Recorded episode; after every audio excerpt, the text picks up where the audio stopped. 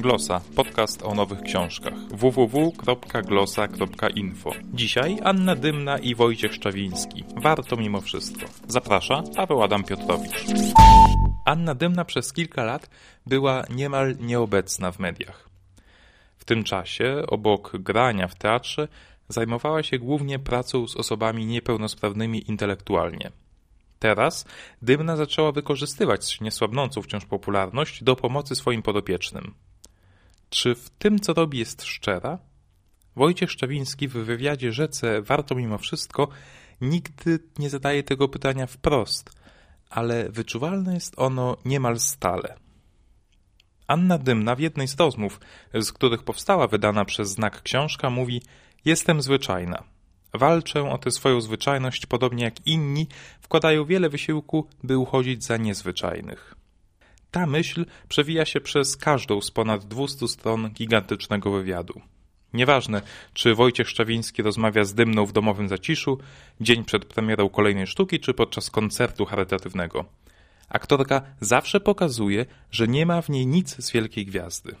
Jednocześnie nie krytykuje swoich koleżanek i kolegów po fachu, którzy sypiają do południa, sprzedają się w reklamach i telenowelach, a pomoc innym traktują jako promocję własnej osoby.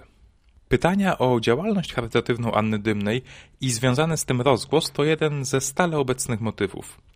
Szczawiński zdaje się nie dowierzać w szczerość intencji Dymnej, która od kilku lat prowadzi zajęcia terapeutyczne, rozmawia z niepełnosprawnymi w audycji Anna Dymna Spotkajmy się w TVP2, a w ramach założonej przez siebie fundacji Mimo Wszystko realizuje dziesiątki projektów pomocy dotkniętym przez los.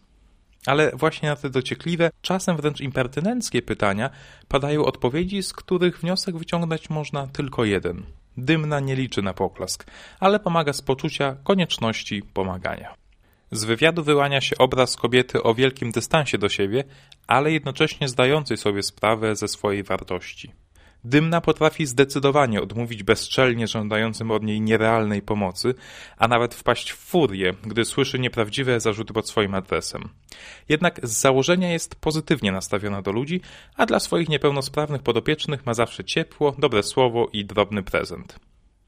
Konwencja wywiadu rzeki sprawia, że do tych samych tematów rozmówcy powracają wielokrotnie. Czasem wydaje się to już nużące i zbędne, ale częściej, dzięki umiejętnemu przeskakiwaniu z tematu na temat, Szczawiński wyciąga od dymnej refleksje, na które nie zdobyła się jeszcze w żadnej publicznej wypowiedzi.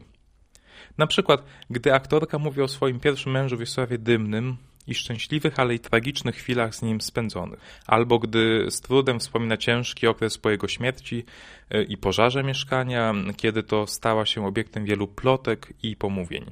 Ale szczerość nie jest zarezerwowana wyłącznie dla tematów gorzkich. Dymna opowiada o swojej głębokiej relacji z teatralną mamą Zofią Jaroszewską, o przyjaźni z synem Michałem, czy o wyjątku, jaki zrobił dla niej Czesław Miłosz. Wyjątek ten polegał na tym, że noblista pozwolił na użycie słów swojego wiersza jako hymnu organizowanego przez dymną festiwalu osób niepełnosprawnych Albertiana. Chociaż z zasady Czesław Miłosz odmawiał wykorzystywania swojej twórczości do celów niepoetyckich. Kto jednak oczekuje, że Anna Dymna w książce e, w sposób rzeczowy wyjaśni powody, dla których pomaga osobom niepełnosprawnym intelektualnie, to usłyszy tylko jedno, tutaj cytuję – Zanim znajdę argumenty i dowody, odpowiadam warto. Warto mimo wszystko. Wiem to, zanim pomyślę.